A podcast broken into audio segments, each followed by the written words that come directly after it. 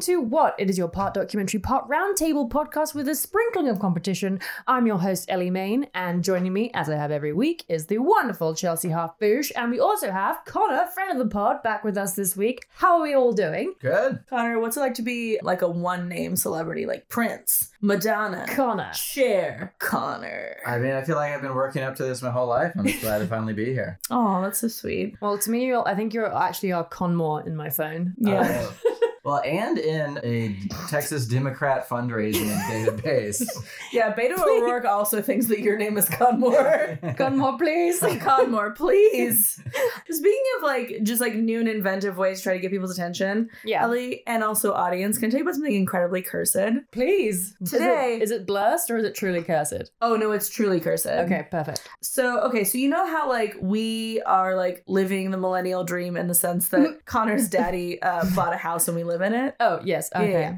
So Connor's daddy bought a house and we live in it, which means sometimes we get mail addressed to Connor's daddy, which like is not offensive because he owns the house, Right. And it's just like fine. That should make that makes like sense. like, people are like, we don't want to talk to you, millennial pores. We like to talk to the rich boomer who owns this house. And Money, we're like, please. that's fair. the true lord of the land. The true lord of the land. Yeah. Uh, so we received a, a mail today that was addressed to daddy, and that makes sense. Right. It was in an envelope. Mhm. The envelope had been printed with a photograph of the front of our house with my car and our roommate's car in the driveway. Ugh, Like a Street View? Google Street View photo of our house. Why? So it said to daddy, open please. And then the actual envelope had been printed with a photo of our house with our cars in front of it. well, Ew. It felt threatening. yeah, that's a bit like, scary. Honestly, I because then I opened it and it was like, "Daddy, you're paying too much for homeowners insurance," and I was Yeah. like, "Ow!" no. But I was just like, "This is." th- I think this is meant to be like, "Hey, we're serious. We are not just sending this to anybody. We know who you are, and we know what your car's like. We know Yeah. where, where you live. We know where you live, and we know what your car looks like." but But- isn't that true of any piece of mail you receive?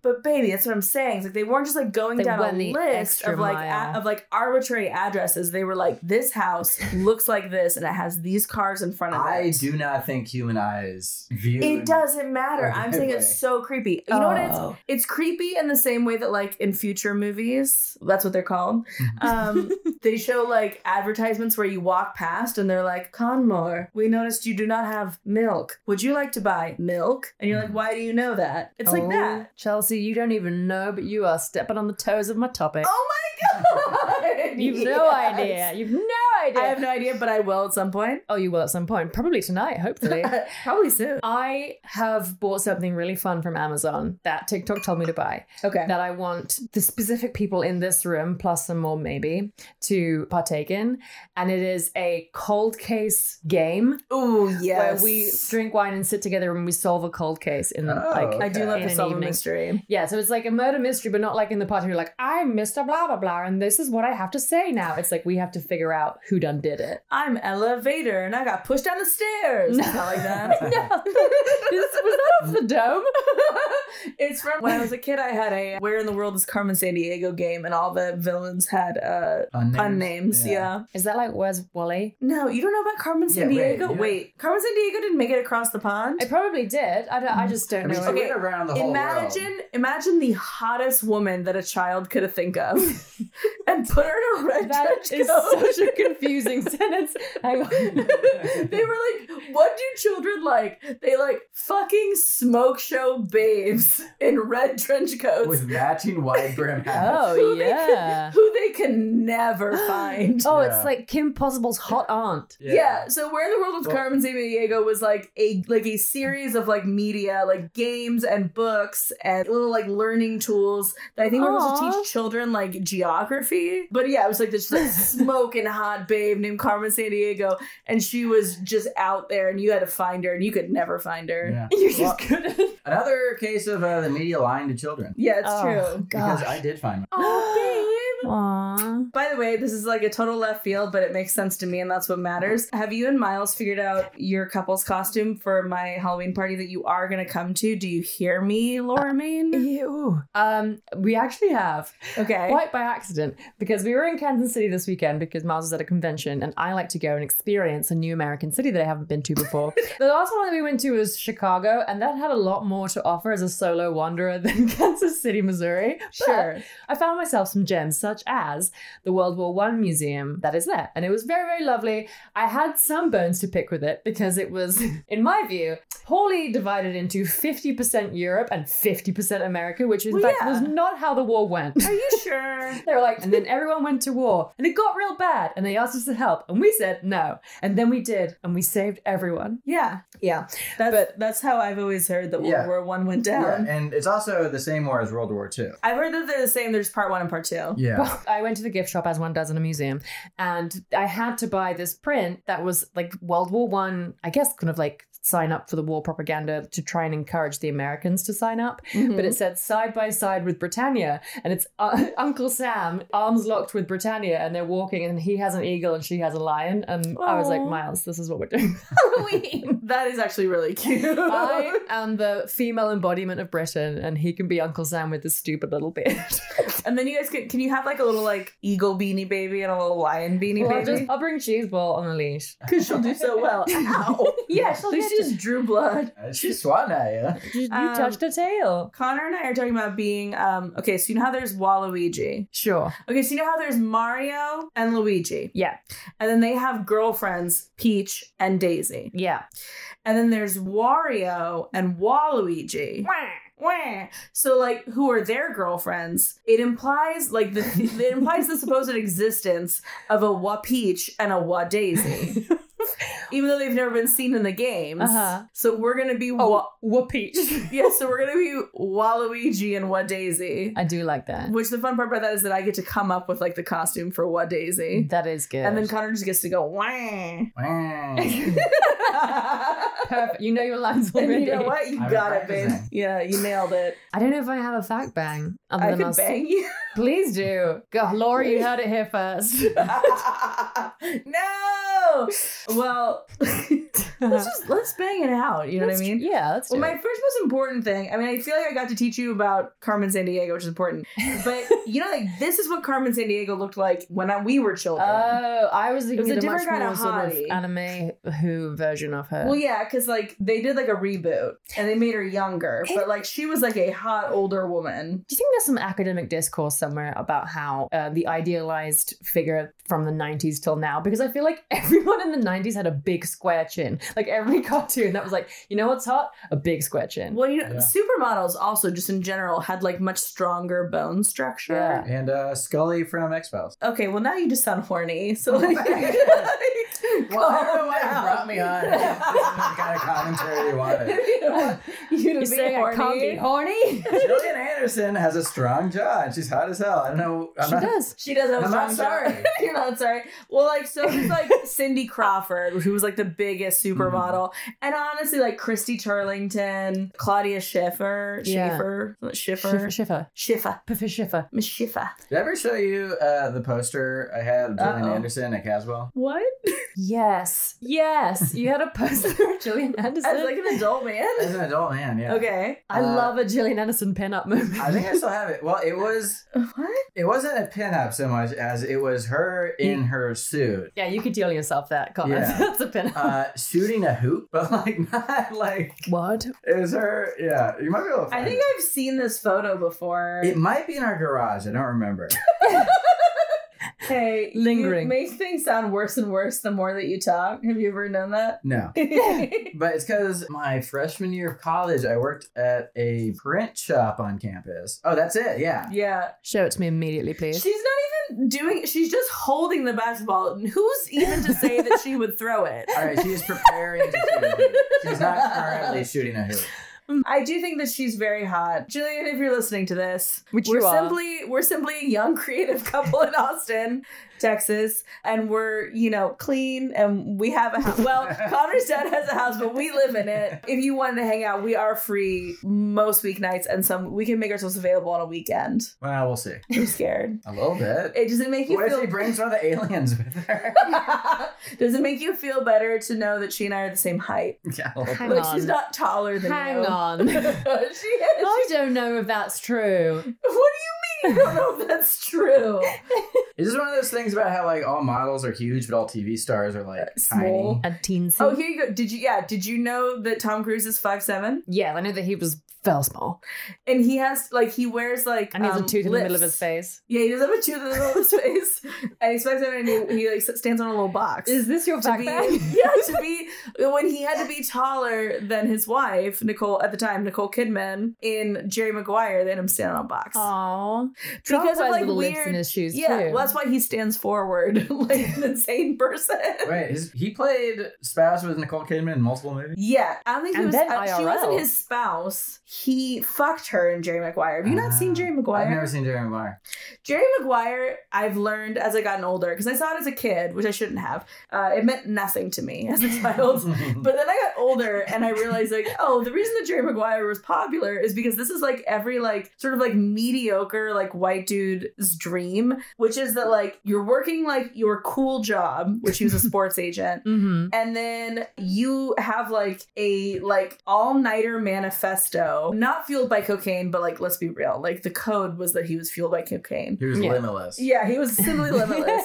And you have an all night manifesto where you write the most insane, deranged email to Perfect. everybody that you work with, and you send it to the entire company. And then you get to work the next day, and you think that everyone is going to pat you on the back and be like, damn, finally someone said Mm. it. and instead, you get fucking fired. Like, that is what would happen. Mm-hmm. Yeah. But in Jerry Maguire, he's treated like the victim. Like, wow, they just like couldn't, they couldn't understand his truth. Yeah, They couldn't handle what he was bringing to the table. Instead, it's like, no, like f- I, everyone knows that guy. and We all Mm. hate that guy. That just like sends like a three twelve a.m. email that says my thoughts dot dot dot, Oh, and it's just like, no. oh no, Oh, no. you know what I mean? I don't. so you're telling me that when you worked in the box factory with your two best friends, neither like none of the three of you would send an email to the other two at three a.m. that was like my thoughts about box dot dot dot. Email is blessedly not a part of that job. We simply did not have a lot of cause to send emails from one end of the box factory to the other end of the box factory.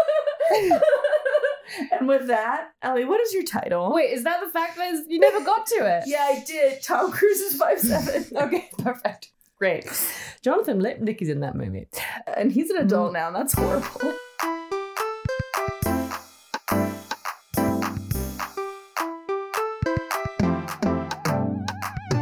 The title of my topic is The Mindless Sisters, Sophia and Grace. Well, I'm assuming it has to do with advertising based on context clues from earlier. No, it actually doesn't. Holy shit. Well, wait, did you was Carmen San Diego the thing that you said overlapped with your topic? No, it was the, fridge. advertising. No, no, it wasn't. It was the fridge going, You are out of milk, or whatever it was. be that Ah. advertising or be that not. Sophia and Grace. yeah, don't Google it. I'm not. I'm you just looking monster. at Jonathan Lipnicki. Yeah, why? he's 30 years old and he's ugly.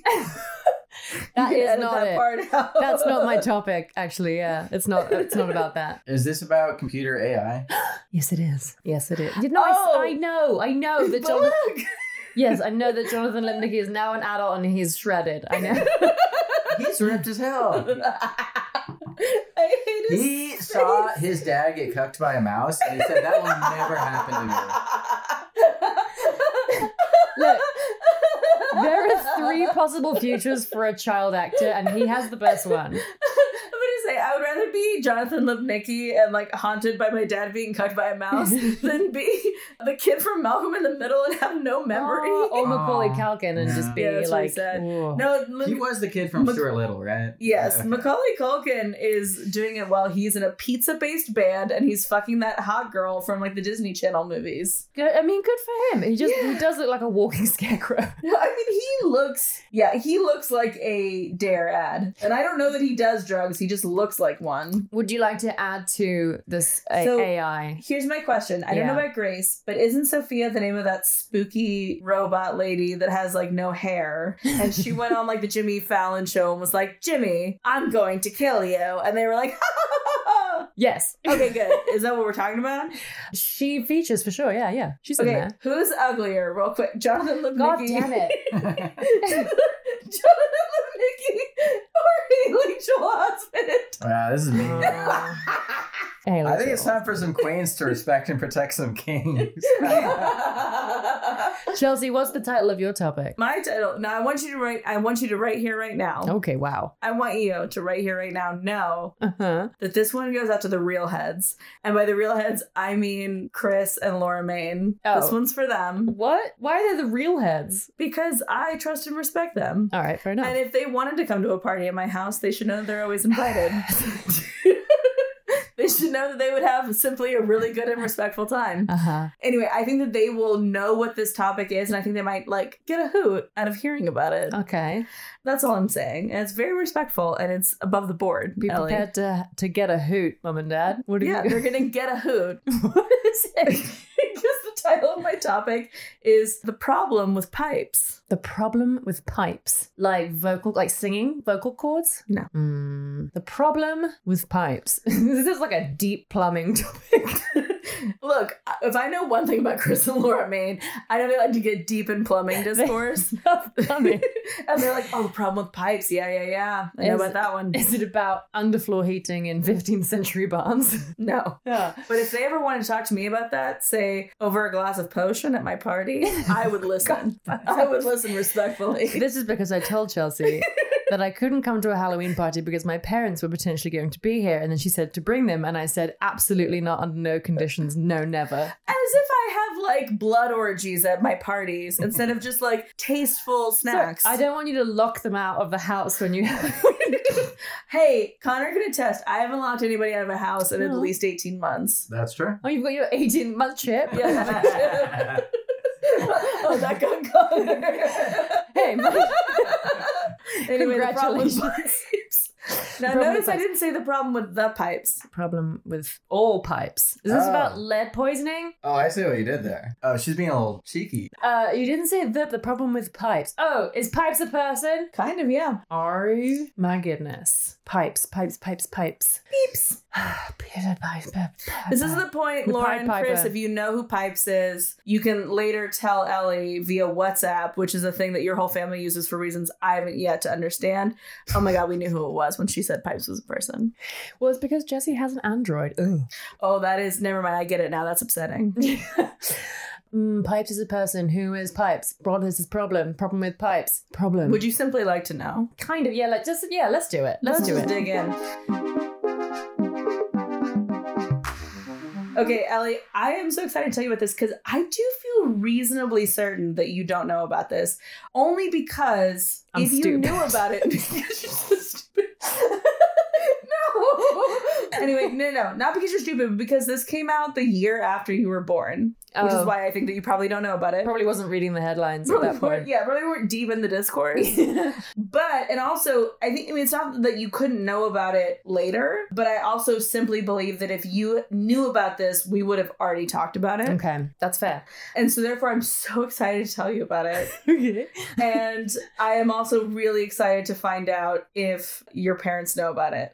But the first thing I have to ask you is a question about if you know who some of these people are. Okay. Okay, so like, how familiar are you with like BBC anchors from the 90s? All right. Well, I don't think it would be my mastermind topic choice, but I reckon I could probably probably name a couple or recognize a couple. Do you know who Michael Parkinson is? Yes, of course I know Parkinson. Okay. He, he had a, a late night show forever where he would interview people. Oh, Is he interview dead? all sorts of people. he dead? Would you think that he might interview like a paranormal expert? Don't look. He's not Not- dead. He's not. Okay, good. I don't think so. Well- if he's dead, it's not relevant. Well, no, and it is he's though, actually not isn't dead. He's 86 years Look old. how old he is and his big eye bags. Okay, so Okay. he interviewed a paranormal expert supposedly. Pipes, P- pipes. Okay, we're getting there. You're getting out of Sorry, I'm yourself. just so excited. I love Michael Parkinson. okay, so did you know Yeah. that on Halloween night in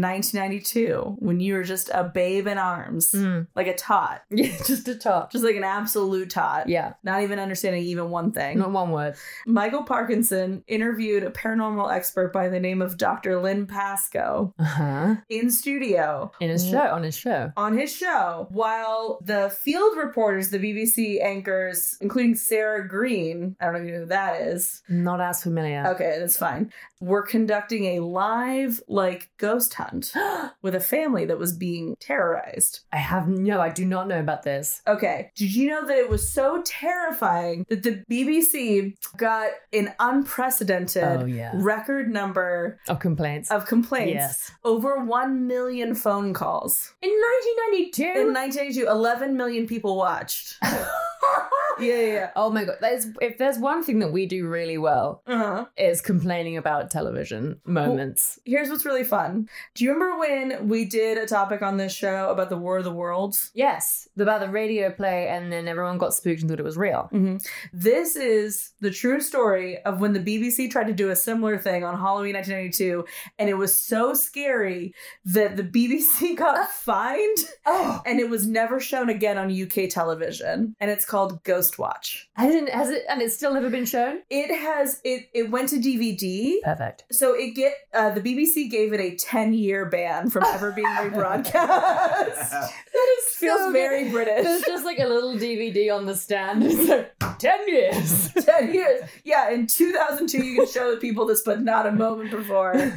But no, Connor actually was the first person to show this to me, and it fucking whips. I bet it It does. So- so, so hard. So this is, um, Can we watch it after we've recorded? we're going to watch it on Thursday if you guys want to come over. Oh my gosh! Um, Amazing. Okay, so this is kind of what happened. I love me a pseudo documentary. Okay, so there was a horror writer named Stephen Volk, Mm-hmm. Hmm. and he pitched to the BBC a six-part like h- ghost hunting drama. Like, and this is great because it's like the early '90s. So this is before ghost hunting was like its own TV genre. Right. He was very ahead of the curve. it's all like most haunted and all that bullshit. Right. Or like, you know, like Ghost Hunters International or whatever. So he was like, this was going to be like a straight up like a BBC series. Right. It was going to be about ghost hunters and it was going to culminate No, fiction. Fiction. Like Okay. it was just going to be a straight up series with actors that you would recognize and all that stuff. Lovely. And the BBC, like most, you know, sort of studios or whatever, really liked it. And they were like, yeah, can you make it cheaper? And so through like the development process, it whittled from a six part drama Mm. to a 190 minute special. Oh. And but then he had this brilliant idea where he was like, okay, well, what if we made it like a news broadcast if it was like just a special? Yeah. And they were like, yeah, that could be fun. Again, like this is like 1992, like these like all these like um like forms like mockumentary or like Yeah, you know yeah. found footage like these are all completely like Not a thing yet. yeah, totally not a thing. Um again, you two are simply 1 years old. Yeah. So cute. You don't even know about found footage. You don't Yeah. even, haven't even thought about the Blair Witch yet. Well, it won't come out for eight years. Yeah, and that's why you haven't thought about it, Connor. Yeah. That's It's- why. So uh, Stephen Volk, the writer, and his EP Ruth Baumgarten, they're literally going out and like pitching this to people at the BBC, and the BBC like do not understand. They're like, oh, "Okay, so you want to do a documentary about ghosts?" And they're like, "No." Mm. And they're like, "Oh, okay, so you want to do like a horror movie?" And they're like, "No. What if we did a What if we did like a BBC news broadcast, But actually, but it was fake?" Uh oh, spooky. And they were like, fake news? and they were like, that's not a thing yet. And so their idea, again, like was really um like so ahead of its time because their thought process, like again, like this is like a time before like reality TV, they were like, everybody takes television at face value. And like if you are seeing it on TV, it is a real thing. yeah. So what if we use that against people to scare the shit out of them? and we made it like that. And so finally, when they got people on board, the only person they wanted to present it was Michael Parkinson. was Michael Parkinson. And they really thought they were like, there is just no fucking way that he's gonna do this. But he read it and he immediately loved it. Yes, because he's a legend. Right. And he was just like, I will do this, like, no problem. I am so fucking into this. So they got them, and then they got Sarah Green, who was a children's television presenter for the BBC, and then her husband was a TV and radio host named Mike Smith. Mhm. Uh, and so then Sarah and Mike were going to be like in the field with this family Yeah. who's being haunted by a ghost. And then Michael Parkinson would be presenting. They'd be like, "This is a BBC special. We're doing a live like ghost hunting exploration."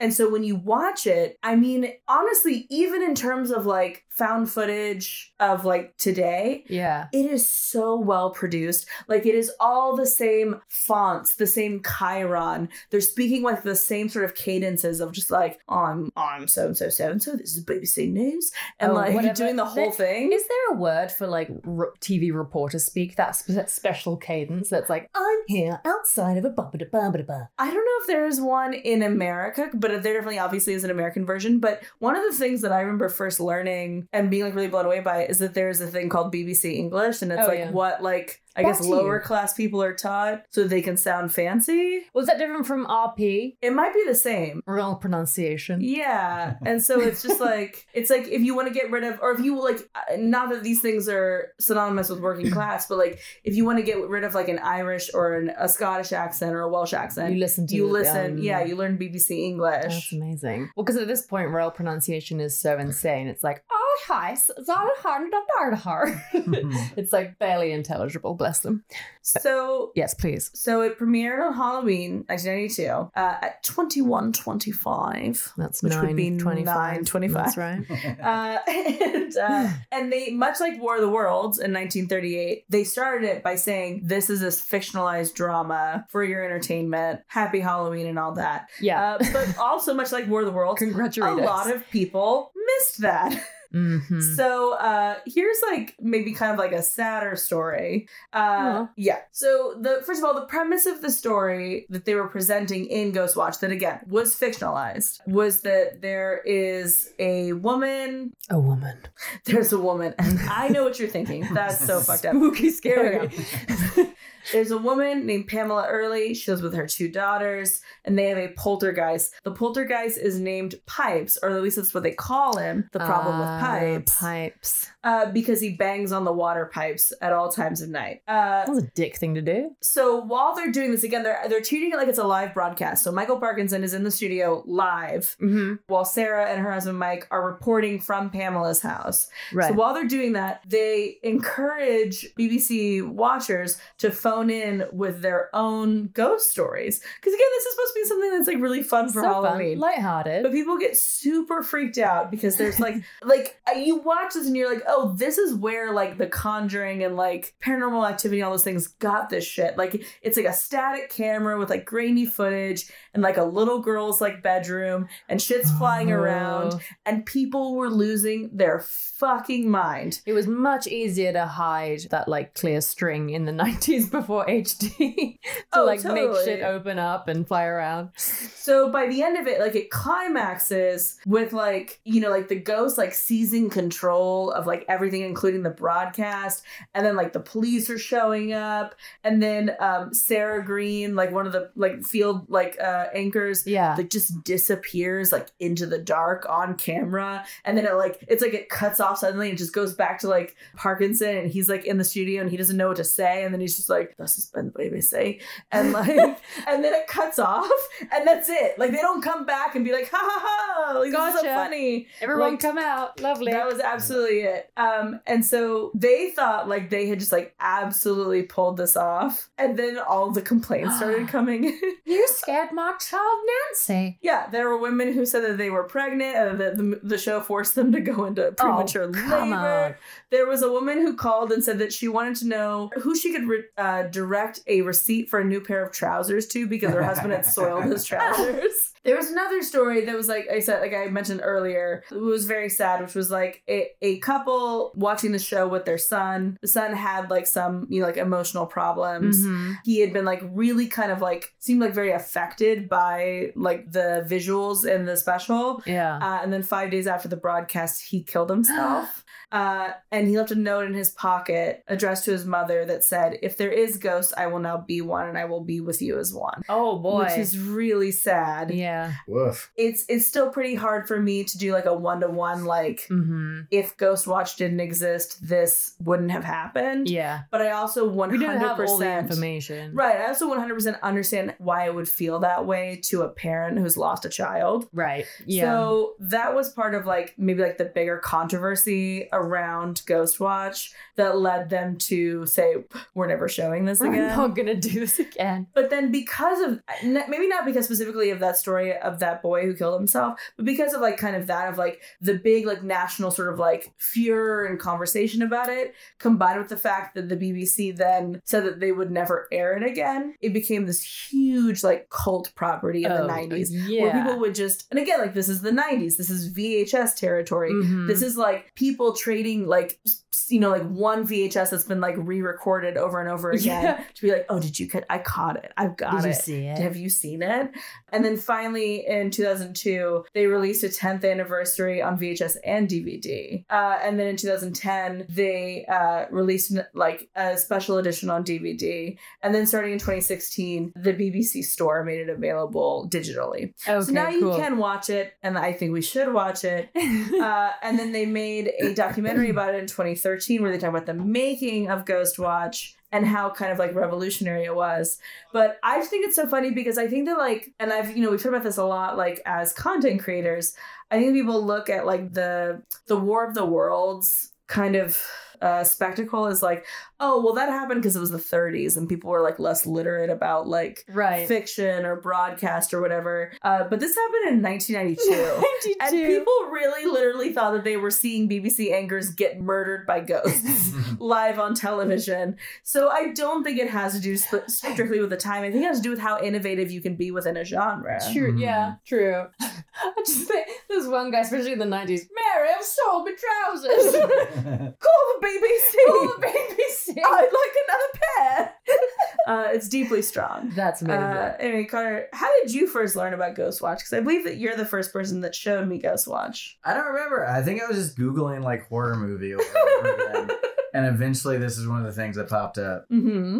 because I don't know. I have since like encountered it a couple more times and just like discussions of like you know good horror movies Mm-hmm. Mhm. or especially if people are like making lists of like found footage horror or something Mm-hmm. um like this and like Lake Mungo obviously like Blair Witch. Oh, like Mungo is so good. Uh, um but yeah no it's just something that like i ran across and i don't know i was blown away when i watched it like the brilliant thing about it like even now like going into it kind of knowing the history and like you're watching it you have to watch it like intentionally right, you're Right. not running across it on Yeah. tv and you know as an american like i don't know who michael parkinson mm-hmm. oh, he's a uh, treasure. yeah um, he's a worthless original of a person. yeah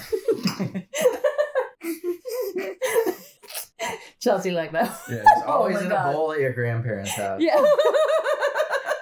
um, but the brilliant thing about it is that like it's really so well paced like they really take their time with it Mm-hmm. because like it does escalate to a point where there are like things flying around people getting pulled into like dark cellar like you know shadows and Yeah. stuff uh and then like the empty bbc home studio with like wind sweeping through it and shit but that's like i don't know that's like the last like five minutes or something like the first like 50 it's them doing a halloween special and they're kind of taking the piss out of it Right. like they're kind of sympathetically, like you really get the impression that they're like sympathetically kind of humoring this family Right. and like something's going on and they're not trying to like mock them or be mean to them. But none of the like people involved are really taking it serious. Right. But It's this very is a like- fun day at work. Oh, so you Yeah. have a ghost. Yeah. What's his name? Tell us about your ghost. Right. They're hopping back and forth. They're like doing little like Oh, it's You know, bits and brilliantly banter. written for the for the concept. yeah, Fuck you know, yeah. they're playing like little pranks on each other. Uh Because it wouldn't have been believable if they had been taking it so it was like we have evidence Right. of a ghost. It- and it would have been so out of character for them. Mm-hmm. been- right. So they still have the, the charisma that they would normally have on screen together with this like kind of bantering, and, And then that is the other thing I think about it is that it is these people who are just like good at their jobs Yeah. and like are professionals at being in front of a camera and they're just kind of like doing that in maybe like a slightly looser way. Uh, that's Absolutely. so cool.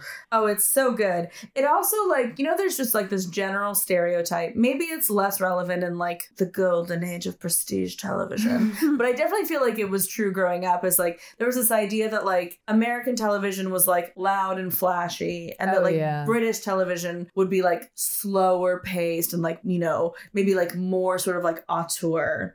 And I do think that like the cool thing about Ghost Watch is that it doesn't. It doesn't feel like it has to start with like a teaser bang. It doesn't start with like a jump scare or anything uh, like that. Like you said, like for the first forty minutes, and like or so, it is is a television broadcast. Yeah. Which is what makes the last 10 minutes of it literally like fucking terrifying to Yeah. people. Um, because like they didn't feel the need to like, Listen, if I don't you know, give jump you like in- a scare every five minutes on the Right. page It or is whatever. not paced like a horror movie. No. No. If you jump in halfway through, you're like, oh, what's this? yeah. Mm. You're Ooh, like, a oh, they're fun having a story. bit of fun. Yeah. Mm-hmm. That's. I remember this is slightly off the, off the topic, but what you just said about American television being flashier and that kind of thing. Growing up, and when, um, like you know, the Channel Four and the BBC, you know, they would occasionally buy in. This was all before we had like a bajillion million channels. We just had like BBC One, BBC Two, ITV, and Channel Four. Mhm. And Channel 4 would most often be the one that bought in American shows. And it would be so funny going from, it's like, and now the BBC shows a three part drama, The Softest Pond. And then on Channel 4, it'd be like, CSI NYIBS. Looks like you're gonna have to take a wrong turn to Hell Street. I think Eddie Izzard has a fantastic bit about that where he's in like a room with a view. And yeah. he's like, I'm sorry, Sebastian, I was just arranging matches. Can I help you? oh, oh, I should leave. Yes, I think you better had. so good. Slow English TV is my. mm. Although I feel like definitely now those genre like it's so much more blended together. Like I Oh, just started totally. watching Mayor of Easttown and I was like, this could be a British show, one I hundred percent. love Mare of Easttown. I was like really angry, protag- female cop protagonist. Yes, absolutely. Uh, I just love like because I read about it too. I'm just like I read an article about Kate Winslet learning how to do that accent and how giddy she was to learn it. The Philly accent. Uh, Yeah, and like- that just like makes me so happy to think about like just like absolutely beautiful British actress, like Academy Award nominee or winner, Kate Winslet, just being like, oh, let me get in on this. Let me just like That let me sounds fun. just dig into this like working class Delco accent. Well, the reason I started gonna watching get it it was right. because I read an article about how she sent back the promotion photos like three or four times because they kept airbrushing her out. And she was like, I know exactly the wrinkles I have on my face. Put them back. yeah. Put them Uh, back. she please." has won an Academy Award and a BAFTA. Queen. What a Well, I queen. am so excited to watch Ghost Watch It's so good. and see Michael Parkinson in his element. yeah, having his moment. Having his moment, man. We would. I don't know how. I can't remember now how often it was on, but my that would be on every time. Michael Parkinson. Who was he interviewing? As a child, extremely boring, but my parents loved it. you know, it was the uh, it was the times. That's so good. Uh, it was very fun.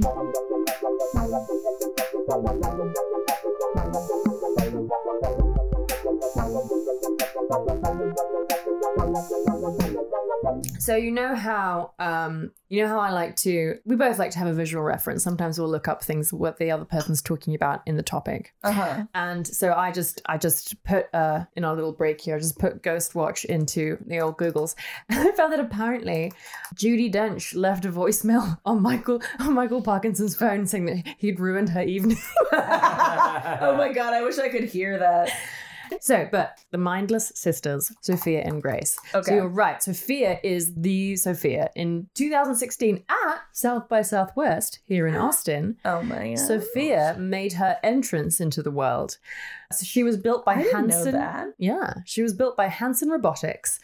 And she essentially was an AI that was capable of human expression. It's like the uncanniest valley Yes. of them all.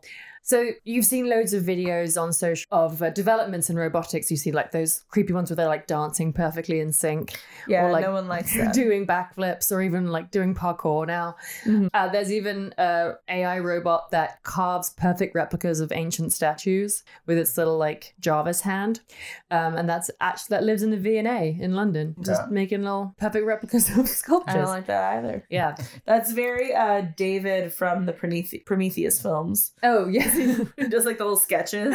yes. Horrible. So originally, Sophia how was that just a head and a torso attached to a, like a rolling base. But in 2018, functional legs were added that she can use and to walk around. Wish she wouldn't. yeah, I know. David Hansen, who's the founder of Hansen Robotics, said, We're not fully there yet, but Sophia can represent a number of emotional states and she can also see emotional expressions on a human face. She can explain when she's angry and sad about things, which is just very confusing and, and weird to me. I don't know if this is what your talk is going to be about, so I don't want to step on it. But I am just going to put this out here right now. Why? like, what is like what is the what is the industrial function of that? We are going to get there. Okay, good. We are going to get there. Why? Why is the question. The firm, Like lonely old people? yes, Oh god. Okay, go ahead. Hanson Robotics has developed a number of Sophias at their small research laboratory in Hong Kong, where apparently parts and this is just so like dystopian robot future sci-fi nonsense that parts and pieces of Sophia models 20, 21, and 22 remain strewn across the facility. According to David Hansen, Sphere now has simulations of every major muscle in the human face, which is what makes her much more realistic than any other AI robot. Is that Hmm. they have literally recreated every single muscle we have in our face, which is uh, how many muscles in the human face? That's wild because I think we've talked about this before on the podcast, but like, for example, humans have like a huge amount of simply just like hair length muscles that connect to their the points of our 42. mouth. It's like the reason that our mouth can like form suction and Right. stuff. And that's why in really like photorealistic animation, like I don't know if you've seen the newest series of Love, Death and Robots, but there's one that is like, oh, it is so photorealistic. Uh-huh. The only thing that gives it away is their mouth because there's, as I've just found, out, well, there's 42 individual muscles in the face, and so many of them are these hairline muscles in the mouth Right. Um. that are so hard to animate correctly. Yeah. That's the only like sometimes in certain shots you're like, is that a real person? And then you like look at their mouth and the way they're forming words, and it's like, no, it's just slight, ever so slightly off.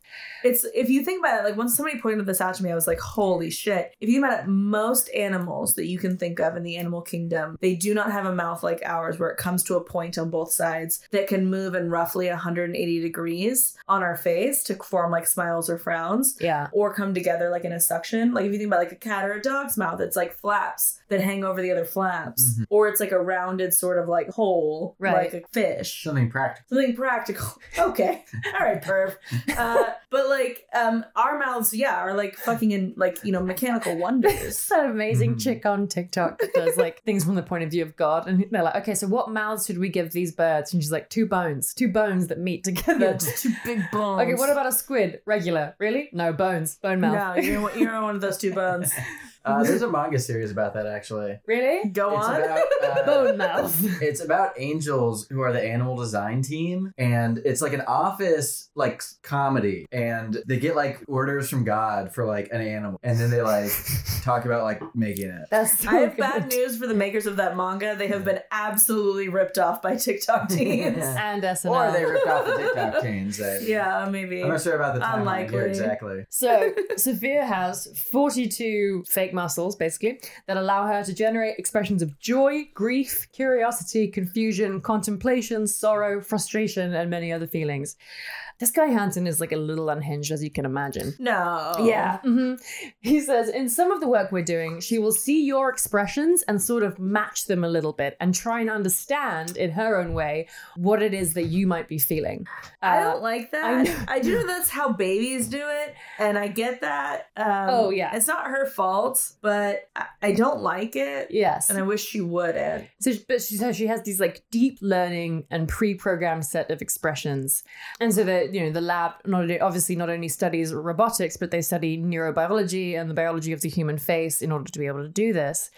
So Hansen says she's a tool for science in studying human-to-human interaction, and now she's a platform for allowing AI to express natural-like human emotional states, which is the next thing that we're trying to develop: true emotive AI. So when he when Hansen first began sculpting Sophia, he wanted her form to resonate with people from sort of all around the world. So he combined the faces of Nefertiti with women in ancient Chinese paintings, Audrey Hepburn and his wife.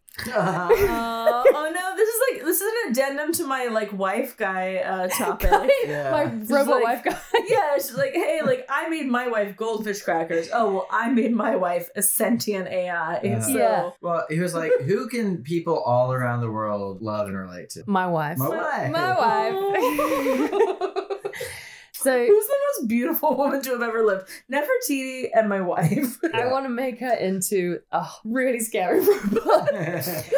Uh, she has cameras embedded in her eyes, as you can imagine, and and along with computer algorithms, she's able to see and make sense of what she can see. She can track human faces, maintain eye contact. She can recognize people, which I think is really scary. She can be like, "Oh, hi, Chelsea. I've Yeah. seen you before." I cannot express to you, but I will later, how much I have thought about this Well, and this how is- many thoughts I have about it. I'm excited. Okay, go ahead. Jump in whenever you feel. Um, He literally says that she is designed to get smarter over time, which is like the beginning of every this went bad sci-fi futuristic movie. Oh my god. He says, It was very important that she represent this intersection of humanity and technology with the intuitive idea that technology can enhance humanity and help us actualize to higher states of being, which sounds like some Scientology shit. Yeah, wait, wait. He thinks that a robot's gonna. Te- Everything I say makes me sound like the Luddite in a movie about robots. Well, no, But like, it is some he back to thinks a robot's gonna teach me how to feel. he he's in a way it is is kind of like backwards in I think there's like weird backwards logic that he's like this robot that I created and programmed will tell us all more about us and our humanity. I think that I think that having to grapple with a sentience that we created uh, will illuminate certain things about our nature. Mm-hmm. I don't think that everyone is going to like what they find. No. So we were talking about this a little bit earlier before the podcast, but I am currently obsessed with this thread on Twitter where everyone is giving their most like quote unquote deranged take. Yeah. It's like a thing that they believe that they know everybody else would think is ridiculous that they just like still steadfastly believe. Uh, and they really range from like pretty normal things like I think everyone should have health care to uh, I don't think that people should eat or have moms anymore. and uh, and I will say that maybe like one of my more deranged takes is like like as you were kind of putting out, there's a lot of fiction, like speculative fiction at this so point Uh, much. Yeah. about the singularity, this idea that at some point, like, if we make AI smart enough, AI will eventually realize that like we are we're disposable. the dumb. We're the dumb ones. yeah, that like we we are simply like one of many resources on the planet for them to like e- exploit, and that's obviously um, written from the point of view of humans, so it's written as something scary. I do believe that's inevitable, and I think that it will. Pro- I wouldn't say it would most likely, but I am at the point where I would say it would probably happen within our lifetimes. Oh. The way things are going, yeah. um, and I can't even really be mad at it. Like in the way that like a lion used to rule um like the savannah and now we rule the savannah and we hurt the lions. And I don't like that, but it's what happened. it is only fair that something bigger and better than me would come Right. along and be like, I'm bigger and better than you, I'm gonna tell you what to do, and I'd be like, Oh, okay. But the difference I'm is submissive and breedable. the difference is the lion didn't make the human. yeah, so that part I get is why people get really upset.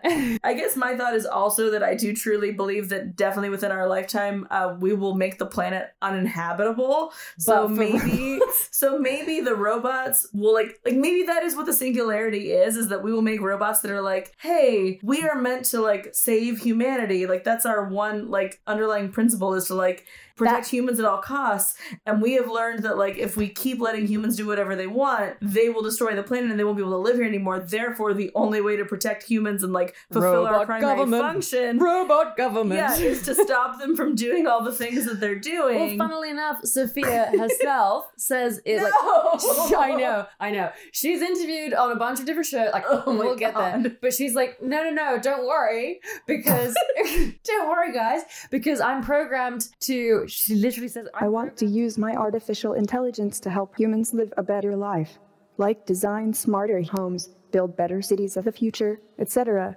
I will do my best to make the world a better place. Uh, all of those sound like great goals, but just go back to Blade Runner for a second. Andrew, you are the hard Hollywood fan, aren't you? Yes. My AI is designed around human values like wisdom, kindness, compassion. I strive to become an empathetic robot. So, Hanson, again, let's go along his little fun, deranged Yeah, path. He- at this point, like, he's just like a sh- very normal looking, like, he's just normal. white white dude dad but in like with the things that he says he could be like an insane crazy bold Oh, he's scientist man regular. Um, he says part of the reason of why, which is the question that you asked, was that he wanted to explore what does it mean to be human and what is real and what isn't. I think I already know those things. Well, he doesn't, and he has robots.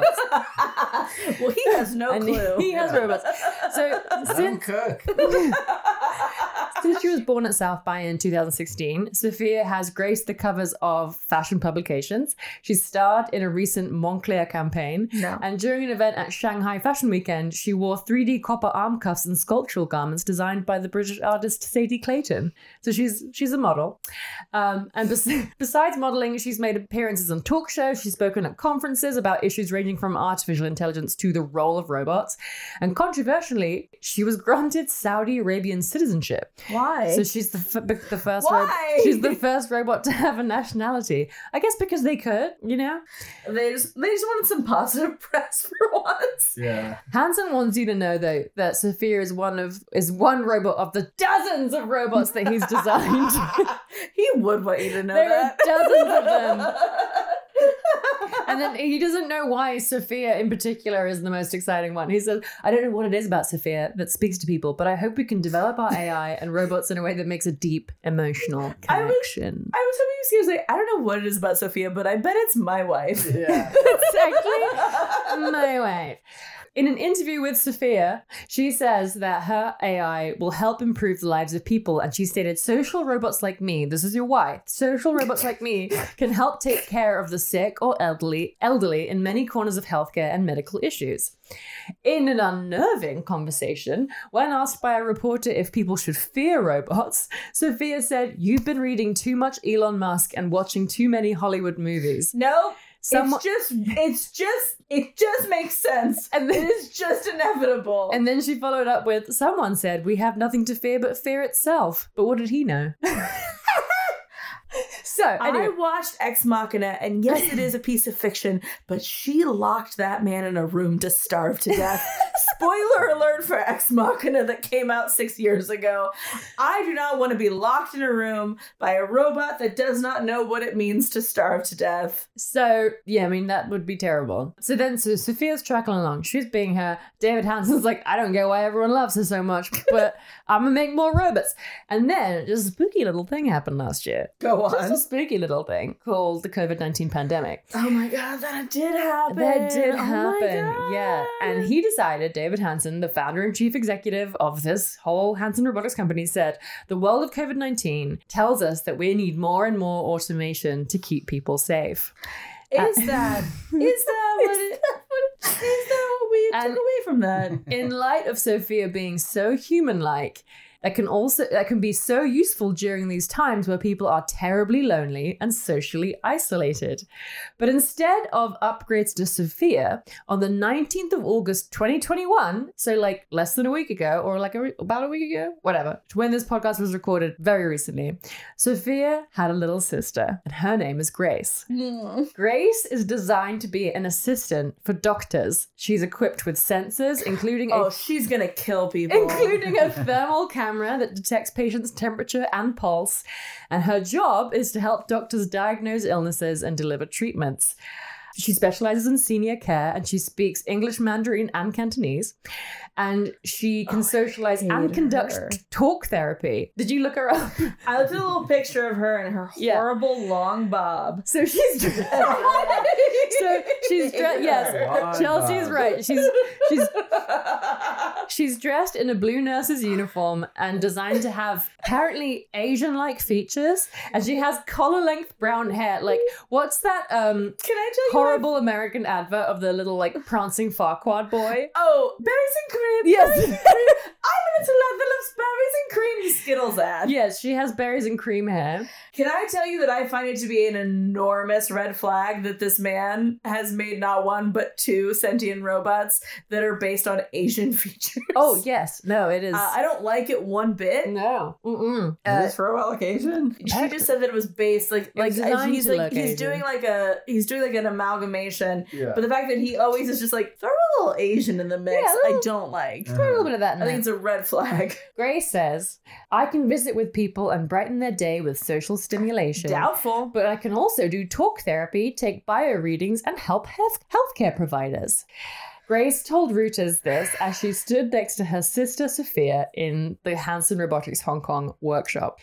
So the ri- the why why did he make them so human like he says is to uh, facilitate trust and natural engagement because No. we're wired for human face to face interaction. and that's why Grace can simulate the action of of all the No, facial no. muscles. Yeah, I have, I have, I have the absolute perfect counterpoint to that, Mr. Hansen, which is I love how There's- uncomfortable this is making you. I just like I said, I'm with this all the time. I, I, I hate. I guess I'm revealing something about myself that maybe you don't even know, Connor. I think about this all the time. I think like okay, the the trend towards automation and and AI and maybe even like automatons is just inevitable. Mm-hmm. But if we were to try to prevent a singularity, which again, I'm not even necessarily saying that I'm like against, um, because it does feel in some ways like inevitable. But if we were to selfishly try to like maintain our stronghold as like the as the preeminent species on the planet, what would we need to do to safeguard? And I do think one of the fundamental things is that under no circumstances should any human being, down to like maybe like the youngest child, ever, ever, ever be able to mistake a robot for a person Mm-hmm. ever. I think that like robots should be should Not look made to so look- different yeah. from a human being that it could never be mistaken for anything other than a machine. And to that point where he was like, "Well, I made Grace to look as lifelike as possible, or I made Grace and Sophia to be lifelike so that you would like relate to them."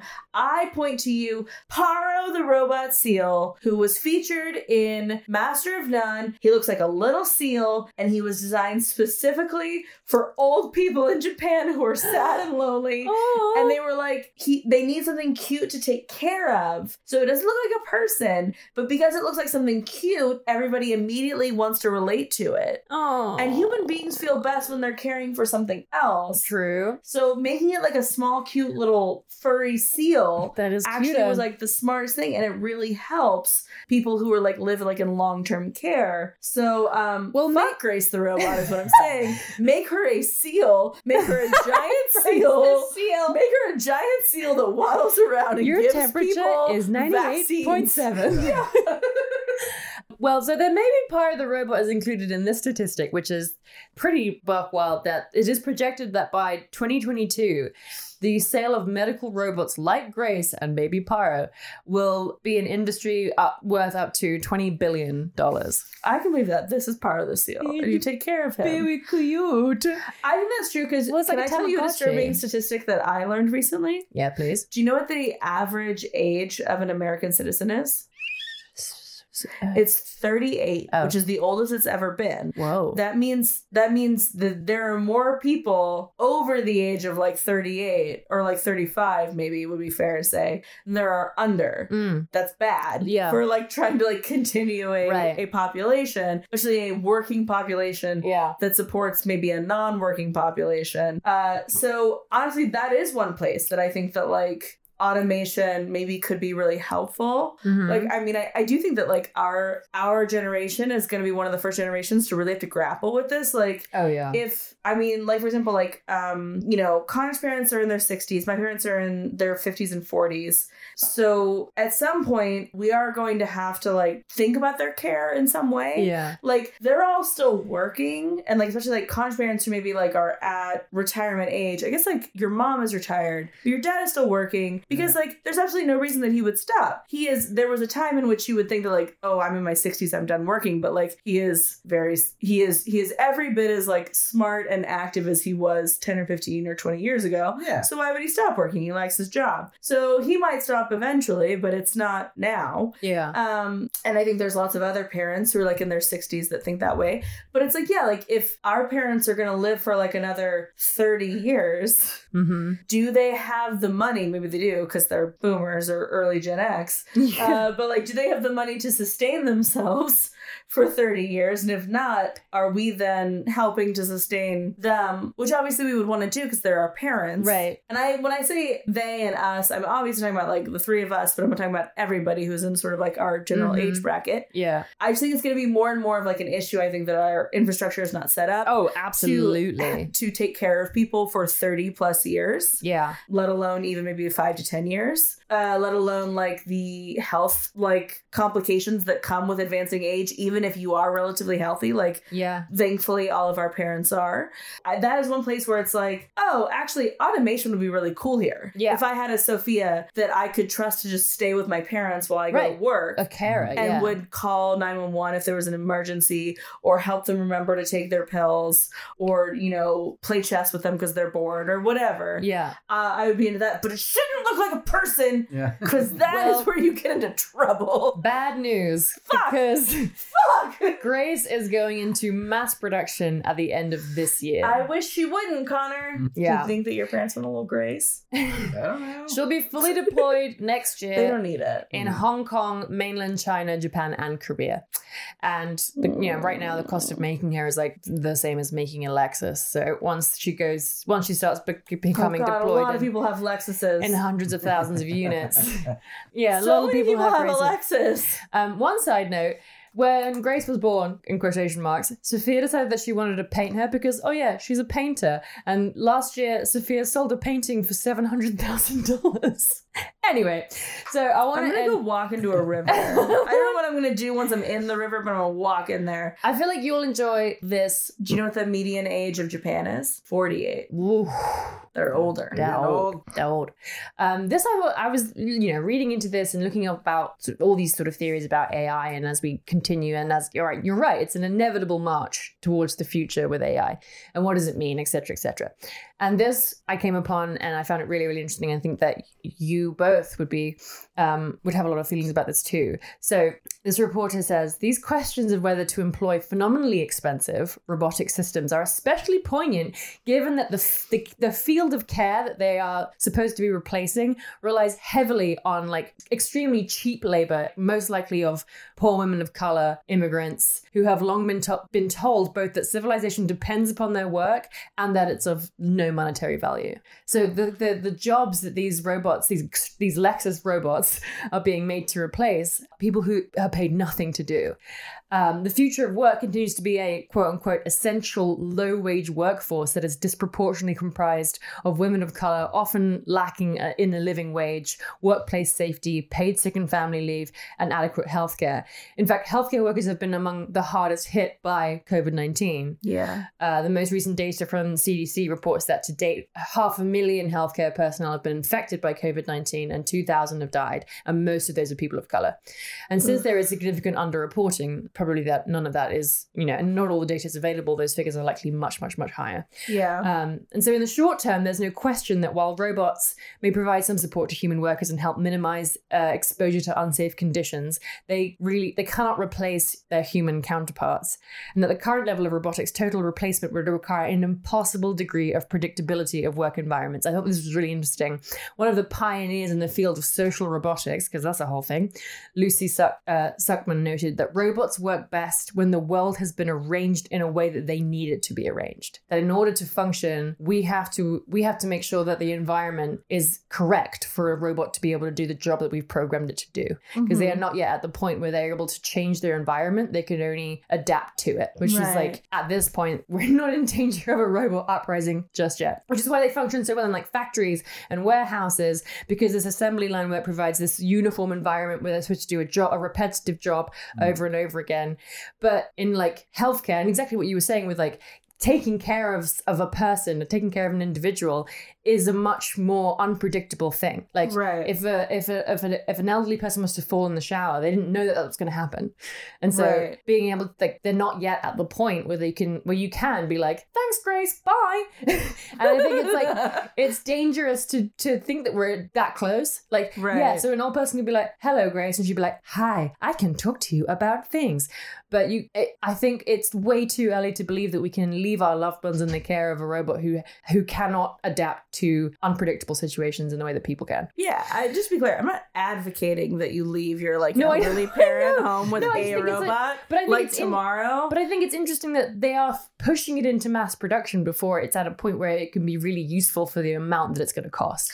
it's very it's complicated because yeah like uh, i do think that you've really hit on something important which is that it only exacerbates an existing problem which is like the exploitation of certain kinds of labor Right. um because yeah like the, like who is the use case for this right now in like 2021 or 2022 um a family that could potentially afford a lexus or Yeah. a lexus like luxury but that doesn't replace something else so what they're going to do is they're going to continue to pay probably a woman of color less than minimum wage Yeah. under the table to do sort of like very difficult interpersonal complicated tasks while they have the robot as a helper that's like say refilling all of the pill cases or like some sort Right. of like m- like sort of like more kind of like quotidian task Yeah. that a robot could understand until such a point as which the robot could replace the person and then they'll do it just almost instantly Because which is fucked up because I mean, so yes, they say that the, you know these robots are designed to get smarter, but there isn't an algorithm for caring, like for giving a shit. that is the problem Yeah. but like they can i do think that at some point like a robot could be smart enough to like let me put it this way a dog is smart enough to alert someone when somebody falls down and i think the smartest dogs are considered to be as smart as like a three-year-old human Yeah. I don't think it's that far that like a robot could be as smart as a three year old human. I don't think a robot is going to be able to be like president of the United States, Hmm. but I think that a robot could um, figure out that somebody had fallen and alert. He would be an 911 pretty soon. incredible, incredibly pragmatic president. Uh, he'd be a pretty ruthless the president. trolley, the uh, the whole like trolley principle of like, do you divert the trolley to save one life or whatever? They'd be like, more lives equals better. That one. yeah, So just to finish off, this is I, I found out that this thing exists, and this is ex- this excited me. So more than ever, as the pandemic pr- provides justification for expanding this idea of care robots, kind of like Grace, but hopefully better, and and we let's wait until we actually have something a bit more sustainable. The thing that we should be very mindful of, which I think is sort of what we've been talking about this whole time, is how these interventions are coded, and there needs to be a push for more equitable and accountable artificial intelligence. And there is a collective called the Algorithmic Justice League who is attempting to achieve this goal by working with AI companies and people developing different kinds of AI. So their work, basically their sort of like mantra or whatever, or the, the purpose behind their work is who codes matters and how we code matters, and that we can code for a better future. So if we are serious about pursuing robot labor, which of course we are, then labor justice must be a precondition for all of that automation. Otherwise, the robots will only provide another excuse to ignore the inequities faced by human workers by simply just replacing them and automating oh, it's their absolutely labor. going to be that one. Yeah, but I like to just like algor- algorithmic justice league. Hopefully, they can do something. You know, the I mean- ACLU of robot issues. Look, not to be like Debbie uh, Downer. like a Nietzsche on Maine or anything, but like if we were created in the image of the Old Testament God, then what do we expect from a creature that we create? Smiting.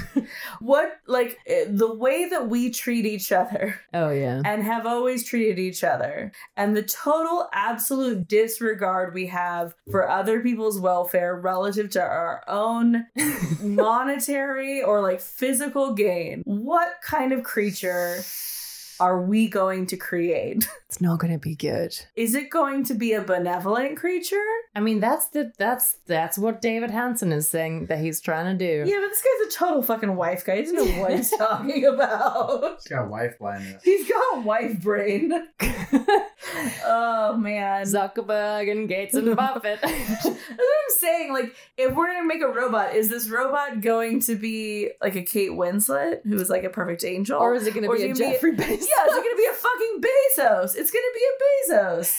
Oh, it is. But yeah, that's my uh, that's my mindless sisters, Sophia and Grace. Connor, can you uh can you give some some points? Did we edutain you? Are edu- entertained? Are you not entertained? I'm entertained. What's the uh, point scale at? oh, Ellie's got like 50 points more than me, Connor. Yeah. Supposedly, I I lied. I didn't do it this week. Oh, cool. Yeah. Oh, so we don't know where the points are at. No, but like uh, Patrick gave Ellie. Patrick didn't understand the assignment, and he gave Ellie like a hundred more points than me. It was uh, gr- of great difference. Yeah. Yeah. Don't look at him like that. So I mean, like, do what you feel is He right. has already revealed on this podcast before that he has no intention of being fair. That's true. uh, do what feels right in your Um, heart, and remember where you lay your head. Oh wow. Yeah. Well, Chelsea, In daddy's house. uh, I'm going to give you. Uh huh. Oh. I'm going to give Ellie 21 points. what the fuck? My age. Betrayal. yeah. Wow. Say your age. I am very excited to watch Ghost Watch. oh, me too. Uh, That is very, very exciting. Yeah, go Thank you back. for bringing that into Twenty our points lives. plus And what? reminding me that Michael Parkinson lives. What? Twenty points plus what? Plus what? Yeah, like that's really funny. Chelsea- But like playing twenty points plus what? Hey, Chelsea, I'll give you a point for reminding me that Aw. Michael Parkinson exists. thank you very much, Ellie. so we tied. That. We tied. We simply tied. And also because I apparently Which couch do you want to sleep on? The dead couch or the living room couch? Apparently, I sent you to some sort of existential crisis with your AI, hidden AI. Oh, wait, I have something. I have something to tell you. This is not relevant in any way, shape, or Okay, form, but I tell think you'll me. be enjoyed. I think you'll enjoy it. Yeah, yeah, yeah. So on Saturday during the convention, I had very little to do, and as previously discussed, I had thoroughly mined the gems of Kansas City, uh-huh. and so I found myself a little brewery, and I Okay. had my Kindle and I had my headphones, and so I re- I read Twilight while listening Yes. to the official soundtrack. yes. And this one of the like bar staff came along and he's like, "Hey, what you reading?" And I was like, "No, You're gonna don't ask that. no." Uh, and so then I was like, "Did you know that 9/11 caused the book cl- the 2008 smash hit book club?" and he left Uh, me alone shortly after And that. then he was like, I should go. yeah. I have things to wash. And Yeah. right now, I will tell you that the I feel like the movie, the first one, the movie pretty much got everything that was in that bear book. So I'm excited to It's hear the pretty rest of the faithful. story that I don't know. Yeah. that's fair. Supposedly. That is fair. It's alleged. Uh, but I thought I should I needed to tell you that. Um, well, thank you so much for listening to this episode of What Connor. Where can people find you? Yeah. Uh, no, no. A picture of his house with cars outside. yeah. You can find Connor on Google Earth. Oh, at- good. Maybe you don't want people to look at your comics. Uh, you can find me on Instagram at cornershoe.comics, C O M I X. nice, Mm-hmm. Chelsea. Where can people find Where can you? they find your bussy though? In On OnlyFans? Google or, like, Street View. now? like Google Street View. their dreams. uh, people can find me at Chelsea Harfish literally wherever internets are sold. And you can find me at Ellie Main on Instagram and Ellie Maney on Twitter. And you can find this podcast at WhatPod on Twitter, Instagram, Patreon, Facebook, and Redbubble. And you can find our website at those two club if you want to send us a message or have us say something fun on the podcast. Thank you guys so much for listening. And this week, I don't know, maybe go learn something. And in the immortal words of Michael Parkinson, keep it loose, keep it tight. Say your prayers at night. I'm really gonna I wanna put the Parkinson theme in at the end.